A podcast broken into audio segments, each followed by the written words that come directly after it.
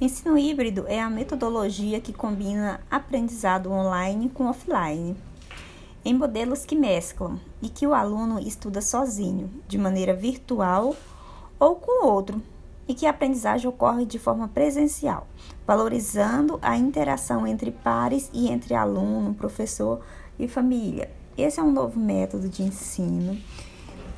que chegou com a pandemia e que nós adotamos e estamos buscando novas metodologias em que o aluno consiga alcançar os objetivos nesse ano letivo.